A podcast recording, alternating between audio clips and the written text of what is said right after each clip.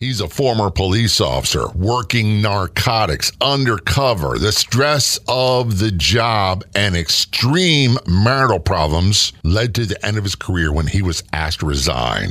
Now, his career has gone in a totally different direction. Welcome to the Law Enforcement Today radio show. I'm your host. My name's John J. Wiley. In addition to being a radio broadcaster, I'm a retired police sergeant. For the latest news articles and much more, check out our website, L E T radio show dot com.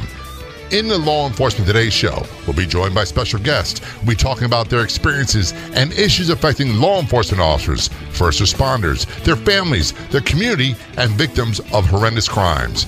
Be sure to like us on Facebook. Our page is Law Enforcement Today Radio Show. Check out the daily articles on our website, L E T radio show dot com. And while you're there, download our free app. Of all the radio stations in the United States, there's only one show like ours, the Law Enforcement Today Radio Show. And on Facebook, there's only one official page. Do a search on Facebook for Law Enforcement Today Radio Show.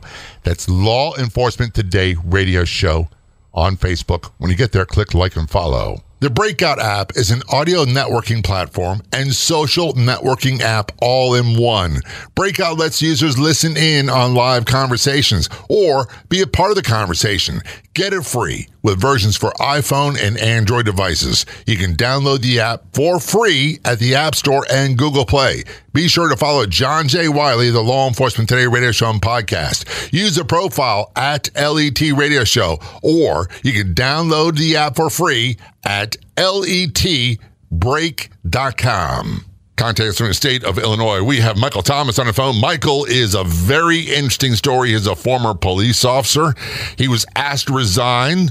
So the term we use a lot is former, sometimes ex, when it involves criminal behavior. His was not involving criminal behavior. We'll talk about that in a moment. He worked undercover, went through extreme stress doing that, and really extreme stress with his marriage, which ended his law enforcement career. Here's where it gets really interesting. Michael's made some life changes and career choices that would astonish and surprise a lot of people. Michael, first of all, thanks for your service. Secondly, thanks for being a guest on the show. Very much appreciated. I uh, appreciate you. Thanks for having me, Jay. I appreciate you, man. And I'll, I'll give you a little shortcut right now. Michael is a minister. He is also an internet radio personality and a podcaster. The name of the show is called Night Moods. And look for more information online at new millennium faith church dot org. You know, Michael, one of the things, before we get into your police story, that a lot of people don't seem to get, and I, I've said this many times, I wanted to be a priest, a Catholic priest, before I went into police work. I decided... Mm-hmm.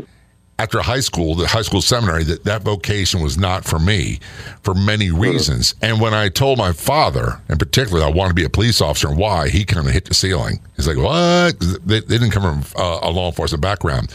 But to me, it's all about serving no matter what. You went the other route. You did police work first. Now you're a minister. And a lot of people, uh, uh, do you find a lot of people are shocked? Yeah. When, when I tell them I used to be in law enforcement? Yeah. Yeah. Oh, my gosh, yeah. Um, then they'll, then I'll get, I can tell it in how you act that you have a presence. I'm like, yeah, it's, you know, I, I grew up, and like what you just said, when I told my family I was going down to the academy, I got accepted um, as a police officer, um, they, like... opened the doors and went through the roof. Yeah, isn't it crazy? they, they didn't get it.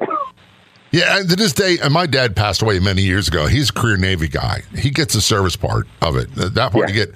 But we didn't have a lot of law enforcement in our direct family. And I think they were more concerned, and my mom, who's still with us, she said she never slept a good night until I retired. Mm-hmm. That mm-hmm. the, the stress, the fear, the danger is one thing, but the hours and the demands on family and mental health, even back then they knew that it was a tough occupation. Mm-hmm. It was, it was different. Policing was different in the nineties as it is today. And like what you said, similar stories, different avenues. Um, they were very uncomfortable. I was the first police officer in our family of three males. I'm the oldest one, and we come from a sports background. but I had on me this this this uh, calling. And looking back now, it was God taking me through bridges, even though that was what I wanted to be. I remember when I was four, and we used to have these little kid books, and we would write our goals and, and what we wanted to do and what we would become. I remember in grade two, I wanted to be a policeman, but I spelled the name wrong. And so when I finally got to uh, South, South, Southern Illinois, it realized I'm, I'm actually fulfilling a dream of mine, but it was to help others. So they, they didn't understand it. Um, being the first in the family, um, in the village of Roscoe, to effectively do something that I dreamed of being about. So I've always, I grew up on police shows, Starsky and Hutch, um, Chips, and something then, as a little boy, just took me down that avenue, and I really wanted to be not just a play shoot 'em up, but I really wanted to be effective with how to help other people. Yeah. Yeah, I, I look, I'll, I'll be honest with you, Michael. When I got hired by the Baltimore Police Department back then in nineteen eighty, it was different in, in a lot of different ways. Yeah. But if you didn't have police experience or were a military veteran, you weren't looked at seriously by a lot of agencies. Baltimore was desperate, so they hired me. And when I got hired, I almost thought, wait a minute, am I, am I a suitable candidate to do this? Am I tough enough to do this? I didn't really understand. People say this all the time. Well, they knew what they signed up for. I really didn't understand the amount of violence that does come with that job where I worked, the amount of stress. Mm-hmm. I didn't get it. If I knew then, I'd probably still do the same thing. However, I really had serious doubts. Am I really qualified to do this? And they had a way of training you to become, I hate the term, the best you can be, but mm-hmm. It wasn't just in the academy. It was the old timers. It was the people in the community. They all kind of taught you how to be a police officer. And back then, we didn't use the term community policing. We used everyday policing. Now it's a thing. And back then, it was just everyday. Right. Yeah, I get what you're saying. For me, I was nervous. You know, um, a military background in my my extended family, eleven uncles and aunts, and my dad not being part of any branch of service. But when I came into law enforcement, I came in from the Navy as well.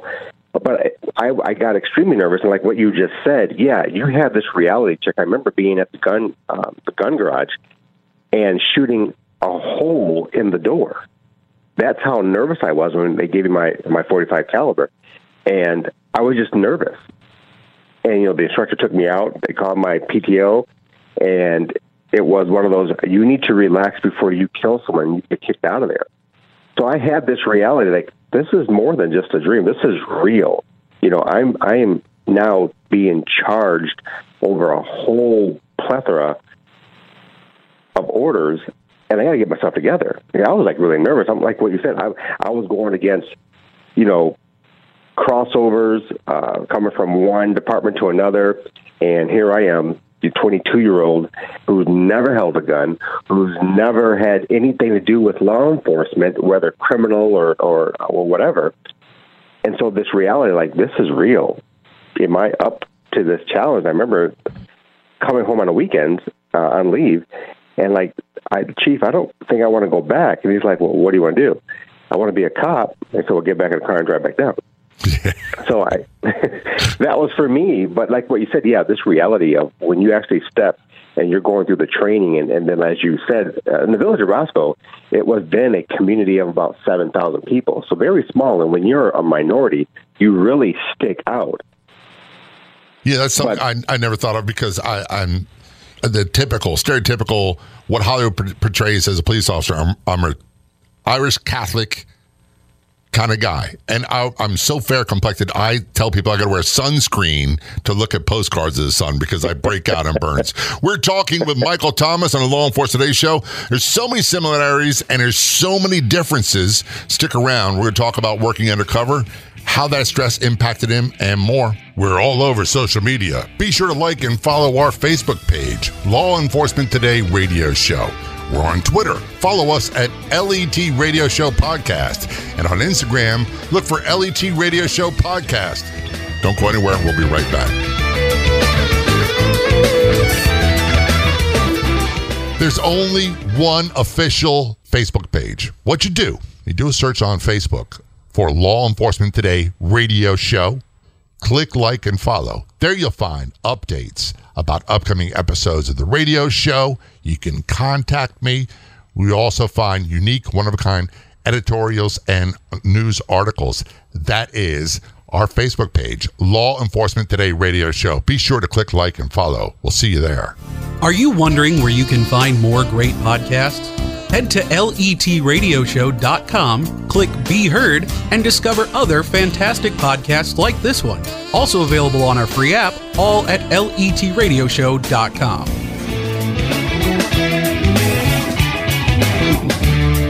Returning to our conversation with Michael Thomas on the Law Enforcement Today Show. Michael is a former law enforcement officer. He was asked to resign uh, after working undercover for a couple of years, and he is now a minister, is also an internet radio personality and a podcaster. Look uh, at their website, new millennium faith church dot org. Before we went to break, Michael, you said something that I think really needs to be repeated. You know, I came from a Navy background. We did not have guns in our family. I'd never handled a pistol before or a revolver mm-hmm. before. I didn't know the first thing about them. I I think I shot a, a four ten once in, in Boy Scouts and a twenty-two once in Boy Scouts. That's it. I didn't know. I was so uncomfortable. And even to this day, I'm not a gun collector. I'm not a gun nut. Right. I'm not a ballistics expert. I view them as a tool to trade, and I have them, but it's not like it's... You said something, a forty-five. I've had people get into long-winded conversations about calibers, and like I'm like, I don't know. Like, how can you not know? You're a cop. I don't know. We carried a thirty-eight revolver. I didn't know anything about it. You know, I, I, I'm, it's like having this conversation actually takes me back to ninety-six when I was actively preparing to transition as a, a peace officer. So I had no background, and I literally was af- afraid of the gun. You know, if you're carrying that size of a gun, and I'm, you know, I'm five foot six, and so it, it's a it's a heavy piece, and then you realize what comes out of the end of this thing could actually kill someone. So I had a, a, a crazy respect for the gun. At the same time, that respect was also a fear because I didn't want to mishandle it. And as we, you know, we came out of the firing range, I had the gun, you know, you have the gun down, and I literally was so nervous that my, I took my finger off the sight and hit, hit the trigger on accident. And I'm on the end of the gun range, and so the door, you know, you have these nice, massive steel, these steel doors, and it just blew, and it landed me back, and everyone immediately jumped. You know, oh, yeah. You had the echo. And so I, I literally like, Michael, I, I can't do this. Master Sergeant, I can't do this. And so, you know, they took me away, and it, they, he had to calm me down because of my nerves. Um, and you were in yeah, the academy but, when that occurred? I was in the academy, week seven. See, that is a that's a career ender for a lot of academy people. And it doesn't happen yeah. often, but for you to even have a career in law enforcement after an accidental discharge like that is very, in my opinion, in my experience, very unusual. It's detrimental. Um, my my master sergeant, I remember that conversation. And he's like, "We gotta send you. We gotta send you home. You know, your your your mind's not working." You're, you're, you're, I remember he said, "He's a big guy, and he was like six plus, and full of muscles, and just you know, he was your military grade Marine." And he just literally berated me and putting lives in danger. But he said, "There's something about you, but you got to go home, get your head straight. I'm going to call your master, I'm going to call your chief, your F T O, and we got to make some decisions this weekend. You know, you're almost there." And I'm like, I know. I was so distraught. I didn't, you know, I apologized to the uh, the rest of the cadets, and I got in my car and came back the, the, the next six hours drive north, and I was literally, do I really want to do this? Do I really want to do this? And that drive and talking to the chief when I came back from F T O was, you know, if you can't handle this, then we can't use you. But there's something about you. So they made their calls within that forty-eight hour period, and I was in the office with the chief, and he's like, "Get back down there. We'll make it happen. You make it happen. Don't make any, you know, but you make it happen." I got to so ask you this. I, I would have been sobbing on the drive home. Oh, I was beside myself. You know, I had to keep it together because I was, you know, I was in the squad car coming back up, but I was. Dude, I, I was cried in police cars down. many times. Uh, look, uh, people didn't see me cry in public, but that didn't mean yeah. in between calls I wasn't shedding tears in cars. Sometimes it was it's, really bad stuff. It's hard. It was hard. And you didn't have the benefit of a lot of support from your family. That's an overused phrase and term. My mom and dad, they're the best people in the world. It's like, okay, once they got over the initial shock, they're like, do whatever you want to do. We got your back. We'll support you. Mm-hmm. But it wasn't like I sought out this ever comforting blanket of support from them because they just weren't that kind of people. And I don't know that that is a reality. Was that the situation for you? Did your family just say, okay, go for it?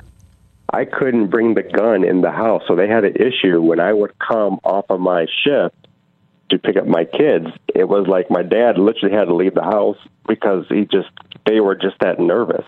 Not because of they didn't know that I blew the gun open on the door at the gun range, but yeah, they they they were like, no, bring bring no guns in the house. To this day, they don't have any weapons in the house.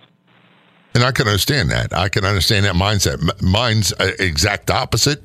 Look, Michael, something, and this, I, I changed. Oh, uh, during my police career, and I got cut short due to act of violence. I was in four shootings in a little more than ten years. And the mm. first two, I never fired a shot back. The last two were, were life and death gun battles. They were no joke. However, and I, I paraphrase, and I'm going to say very short, but when the government says I have to allow sexual predators to live next door to me, and we have to allow that, I have a Rottweiler at home to make sure my wife is okay, and I've always got a loaded gun. Because mm-hmm. I'm not a gun nut, I'm not a freak about it, but I want to be prepared in case I need it, because I've needed it before. And you know, yeah. here's you know one of the things that, that people say, and they're allowed to have their opinion. There, there's anti-gunners, and they're they're they're welcome. I have no problem with what they say. My wife, she was had someone uh, kind of giving her a hard time. So, well, your your husband's a retired cop, blah blah blah. Uh, guns, the guns are evil. Guns are this, guns are that. And she said, well, the only reason my life, my husband's alive today is because of a thirty-eight revolver. And they had absolutely no reply, not one.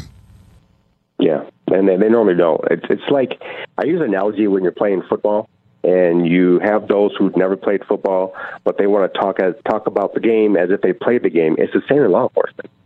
You know, we used to have a deal. I know when I was in the, the force, um, it was those who were in security that couldn't be law enforcement, that wanted to be in law enforcement. They couldn't. It was just two different languages. Right. So it's just something for me where, you know, the house was protected. Um, I had two massive dogs, wolf and huskies, um, other weaponry because I, I was in martial arts as well.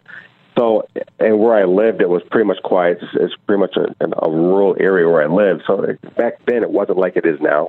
We're going to talk about Michael's career working undercover because, if, and I'm as guilty as many other people, Michael, I think of Miami Vice. I think of what I see on television. The reality is far from that. I've had many guests on this show that have been, that are retired law enforcement that worked many years undercover, and they talked about the misconceptions, the stress, the reality, the the danger, all those other things, how it affects them. Uh, me, I worked undercover, not undercover, I worked plainclothes narcotics for years. I was a surveillance guy, good at that, mm. lousy at undercover. We'll explain the differences when we return. This is the Law Enforcement Today Show. Return our conversation with Michael Thomas, former law enforcement officer, now minister, also an internet radio host and podcaster and more. Don't go anywhere. We'll be right back.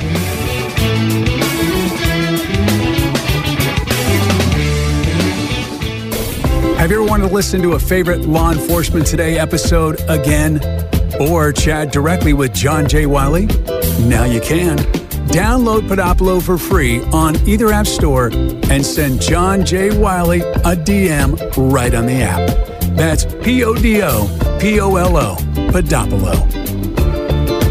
We're all over social media. Be sure to like and follow our Facebook page, Law Enforcement Today Radio Show. We're on Twitter. Follow us at L E T Radio Show Podcast. And on Instagram, look for L E T Radio Show Podcast. Of course, don't forget our website, L E T radio show dot com. See you there.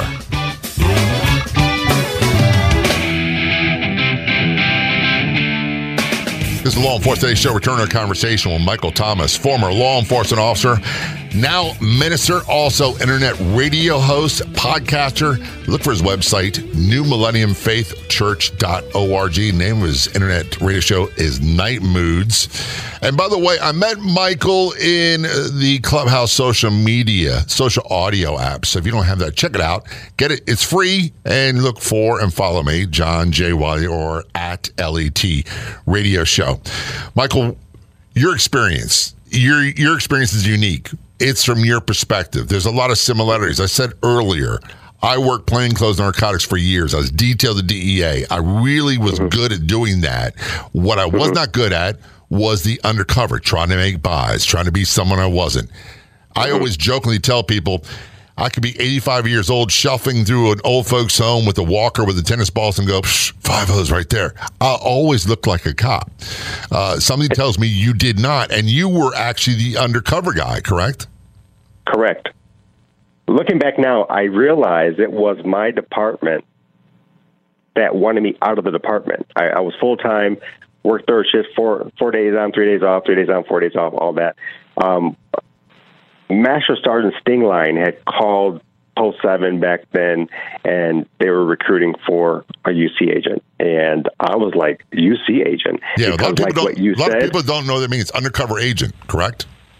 It's correct. Yeah. And I had the Miami Vice deal. Like, oh, my gosh, I'm going to have a Ferrari. I'm going to travel around. I'm going to do this. And it was farther from the... It was so far from that. I'm talking that's not even... That's like Pluto activity. This was the reality of it. It was going down to, we call it uh, District sixteen, is state police. Uh, we have a headquarters out in north, northern Illinois.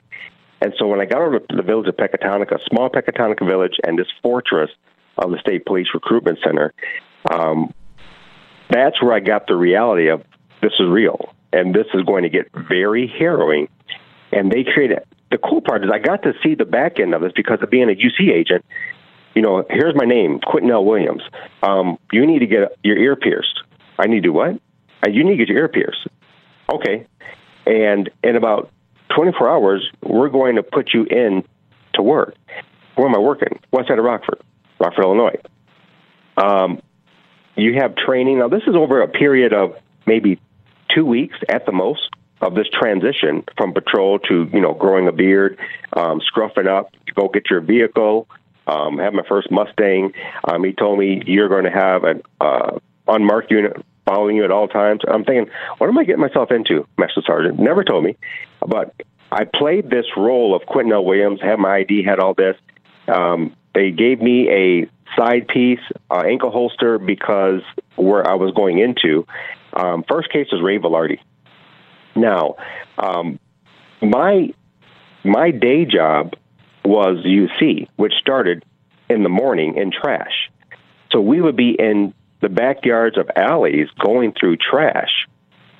And it wasn't quite the Miami Vice that no. I signed up for. We did so many and, trash runs. That's how we got uh, surveillance and trash runs is how we got most of our search warrants. Yeah. And for me, I got to watch the surveillance, and they would call me in, and we would drive in, and we'd go pick it in, pick it up, and, and we'd get back to D sixteen, and then we would go through this trash. And once we found something, then my first buy um, was with a cousin of Ray Villardi. I mentioned Ray Villardi because they wrapped him up and found him in a blanket and burned his body underneath the bridge. Blew my case out of the water. That case was over. So my second case was Horace Holman. I got to go back. This, was, this is the caliber okay. of people you are investigating. People that yes.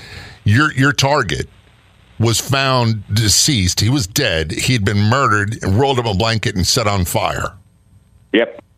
And here's that's the reality. What a lot of people don't seem to get, Michael, is the the amount of nerves that an undercover officer has to have to go into these situations. You don't have police I D, you don't have this, you don't have that, and you're portraying someone else. By the way, I got my ear pierced as well. I had the Thunderbolt. That was a long time ago. But it's nerve-wracking knowing you were dealing quite often with killers, hitmen, yeah. armed people. Yeah. What's the old Warren Zevon song with lawyers, guns, and money? You always got all three involved. How did you keep mm-hmm. your calm? How did you keep your cool? You know, looking back now, I say God, because for me, it was being in those places with real people who will flip on you in a minute and pull that trigger. Um, I kept it cool by just, for me, exercising. For me, it was being at my home and having peace in my home and just music and all these other things that were I meditated on. And, yeah, I would pray before all situations, but you just never knew back then. So that's, that's I did the best I could with what I was trained to do, you know, for myself. What I don't seem to get, and you said it, I said it, before we get into this, there, there were, when I was a new officer, very young, on the job, we had a, a detective named Marcellus Marty Ward, and he was working undercover, doing a controlled buy uh, with mm-hmm. the D E A in Baltimore, and they and he had the, the tape on the wire, the whole nine yards, mm-hmm. and they, they shot and killed him, uh, and when they found out he was police, or the police were outside the door, and his whole murder was caught on tape, and to this day, people I've worked with that were there have not been the same. I, I've become friends with family members of his, and that's a, that's a smear that's going to last on that city, that state, that agency, and that family for a lifetime. And this is what people don't seem to get. They use the term narc. Oh, he's just a narc, whatever, or the Paul Blart cop, whatever it might be. Yeah. The, it's serious, no joke, working undercover. It's really can be very, very, very dangerous. Huge dangerous. Second case was Horace Holman, uh, an older drug guy in the city of Rockford. Um, controlled by with him first time, had a a guy with me going up the, the back of the alley to his door. Um, he looked at me and he could sniff me out like, number four, you're, you're, you're a cop. You're wired. I'm like, holy smokes. Um, next thing I saw was a gun barrel on my forehead. You know, prove to me that you're not a cop. And I had to go down to my training and showing him, you know, these are the guys I used to walk with, you know, blah, blah, blah. For me, that was probably one of the most scariest moments of my life because I never thought I was going to make it out of the alleyway. I had my pinky on my little, they gave me a thumper to press for uh, the guys, my surveillance, and all those guys to come in the front, to come in. But um, it was the guy that I was with that helped me out of that situation. That was, you know, you know uh, Quentin's good. You know, I've been rolling with Quentin for, for X amount of years. But when that gun, I didn't think I was going to leave that alley, to be honest with you. I thought I was over, you know, uh, for me personally. And that was one of the most scariest moments. And to this day, you know, after that, I came out of that um, unit. I remember going to a, a hearing, and there was a guy in the elevator with me, and he looked at me, just was weird.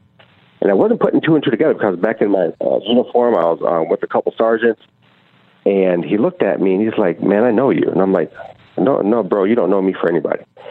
And I realized this is cousin. And he kept looking at me weird, and we, you know, we got off, and I was so spooked. And I told my sergeant, and he was like, uh, that's the Hellman case. I said, yeah, how's he in this elevator? And they were like, man, uh, we got to get out of here. We're just going to handle our business, and we'll, we'll get down and, and get out of here. But for me, that was the most serious episode as an undercover agent that I experienced uh, in the nine months as an undercover, uh, undercover agent. And the fear is real. Um, you don't know. And you can just hope, wish, and pray that you come out of that situation, or that your guys will, will come in the front door. Um, he was arrested because I was I was popping a thumper switch because I knew that by the time my hand would come off the thumper switch, I'm I got a bullet in the head. And well, you know, it, they came it, in it doesn't take long at all. We're talking about Michael Thomas. There's so much more to talk about. We're going to talk about how the stress from his police career working undercover impacted his relationship and the stress that went through. That's amazing stuff. This is Law Enforcement Today Show. Don't go anywhere. We'll be right back.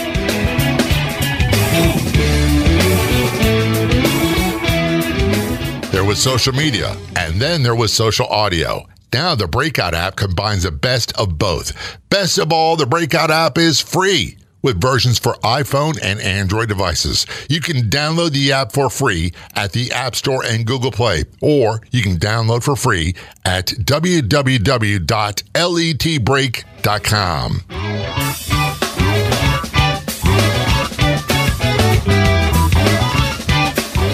It's the Law Enforcement Today Show. Return our conversation with Michael Thomas. Fascinating conversation. He's a former law enforcement officer turned minister, internet radio personality, podcaster. Name of his internet radio show's Night Moods. And you can get details about everything he's doing at new millennium faith church dot org. Before we end the break, Michael, you're talking about th- that situation with the, the the cousin of a target in the elevator. And first mm-hmm. of all, the, the life and death struggle and stress is not lost on me. The the fear of not being safe anywhere, being recognized afterwards in an elevator, is not lost on me.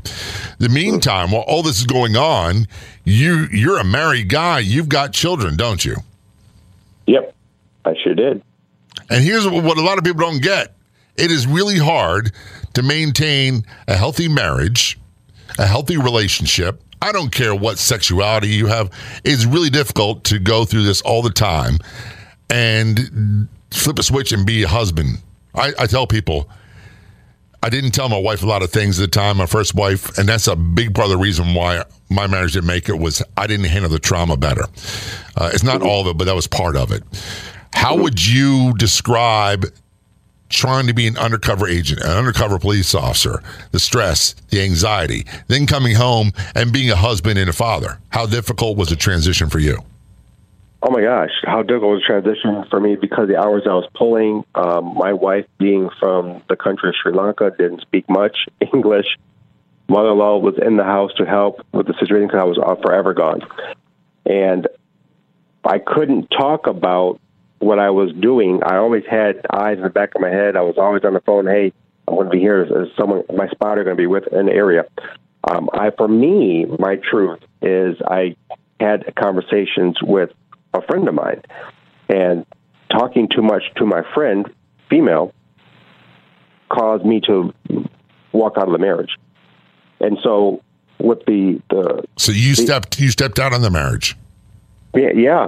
And, and looking back at this, all these years, is, and we talked about this before, the head spin, the psychological damage of when you're undercover, you're always with your head on a swivel.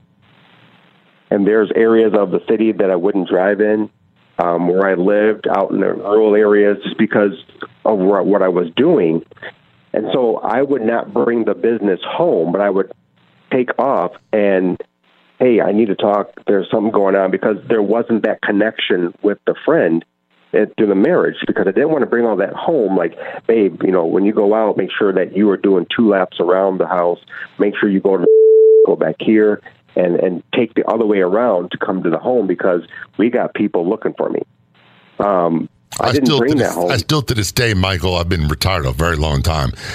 If I think someone's following me, I watch them, and I, I employ certain tricks and tactics I learned a long time ago. That doesn't go yeah. away. Oh, it never goes away. It, it, it, it becomes innate. And so doing that, I did not value the communication or the understanding that my young wife would realize the depths of what I was going through. And so it wasn't until that moment with that, I know I, I didn't never drunk. I didn't smoke or do any of that stuff. I, I'd be at the gym, work, gym, come home, take care of the family. And so that was my whole circuit. In that circuit, I infused communication. I didn't bring the communication home. Right. And so when she picked up and left the country, um, they took me out of my unit, because I literally realized that my kids were never going to come back to America.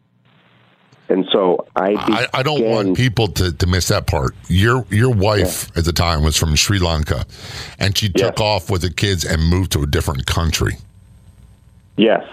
Came home to an empty house, couch, television, refrigerator was there, had the waterbed in the back room.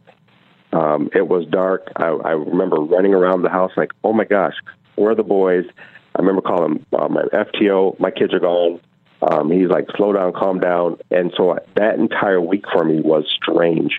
I I first knew I lost my kids. They took me out of the the unit because my head wasn't there.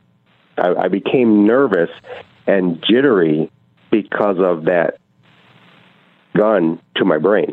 Right. And so when they left, it was just all these little pieces and my responsibilities that I didn't bring home that I forewent. And when my wife left, um, when they took me out of the unit, I, I, 'cause I wanted to become what my master sergeant was. I was beginning to like the everyday of never knowing what the action was going to be. The action for me, meaning what was going to be the assignment.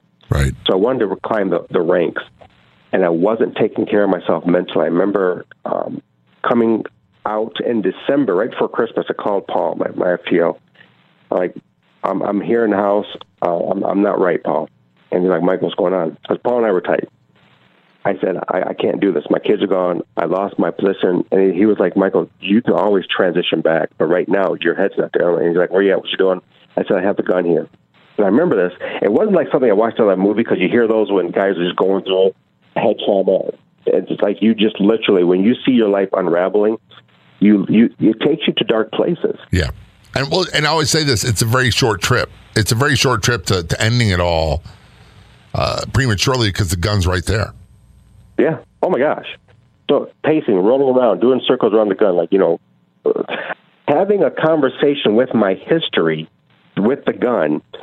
Paul comes knocking on the door, comes in and sits down. Michael, stand back. And we just had a conversation. If it wasn't for Paul, I wouldn't be here talking to you. I'm so glad you brought that up. One of the things that people, and I don't talk about religion very often, but mm-hmm. one of the things that, that I believe is that uh, there's no such thing as coincidence, and a lot of these people are, are God's angels, and they come into our lives at just the right moment when we need the most, say the right thing, and we're, some of us are very fortunate. There's others, they don't get that opportunity. Right. Um, and, and so many people have ended their lives in law enforcement because they have post-traumatic stress-related symptoms, substance abuse, marital problems, and or job-related issues. You had everything but the substance abuse. Mm-hmm. And it, for quite for so many of them, it becomes a bridge too far, and they, they end their lives. And it's been epidemic since before I was a rookie. It's not new. Right. And I'm so glad yeah, you're I, here to talk about this. I Because I think we need to say, you went from this dark spot of being suicidal. You were asked to leave the job. Your your wife was gone out of the country with the kids. You were not going to be seeing them. We could have a conversation about that for the last an hour. I know, and right? Then you're left with the choice of, okay, what do I do now? Who am I going to be now? That took a couple of years, because I had to literally, um, the Panispa Benevolent hooked me up really well. I was with the Catholic Church, uh, with Teresa Parrish. She was awesome. She was God sent to me. She was not just a social worker, a clinician. She was there on the spiritual side to help me deal and battle with who I was, and the hopes were triggered from the whole situation. And through those couple of years, and those are dark times, you know, the, when I was in law enforcement, coming that, that, that, transition bridge that I, God was bringing me out of that. I thought those are dark times, but coming out of it, it got even darker. Yeah, no, I I, um, I, I get that. Re rebuilding so your took, life or building a life afterwards. That's like, well, my career is over, and I was thirty-three, and like, what are we gonna do now? Yeah, I missed law enforcement. I wanted to be, you know, I I, I was on patrol, got off my twelve-hour shift January first, nineteen ninety-eight. Police uh, chief. Lee met me in the, the, the squad room, and I'm like, whoa, he's here early. Um, he's like, I need your gun. I need your badge. I'm like, what are you talking about? You know, you're, you're a liability to the force. I didn't understand it. I was, I think I was coming back out of it, and we sat there and argued. It was the first time that I began to yell at my commanding officer, like lose it yelling, like, you can't take my badge. This is my life. Right. My kids are gone. You don't understand, blah, blah, blah. He's like, if you don't leave, If you don't leave, I will fire you. So what do you mean by leave? So if you don't retire, I'll fire you, and you lose your benefits. And I had no choice. He's he's sitting there, and Paul came in. I'm going to cut you off because we're out of time. I want yeah. people to go to your website, get more information, and we'll have you back in the future. What is your website, very quickly? new millennium faith church dot org. There you can find out more about Michael, his uh, amazing journey. And Michael, thanks for being a guest on the show and sharing your story. Very much appreciated. Thanks for having me, Jay. I appreciate you, my friend. I'd like to thank our guests so much for coming on the Law Enforcement Today radio show. The Law Enforcement Today radio show is a nationally syndicated radio show broadcast on numerous stations once a week and growing. If you enjoyed the podcast version of the show, please do me a big favor. Tell a friend. I'll be back in just a couple days with a brand new episode of the Law Enforcement Today radio show and podcast. Until then, this is John J. Wiley. See ya.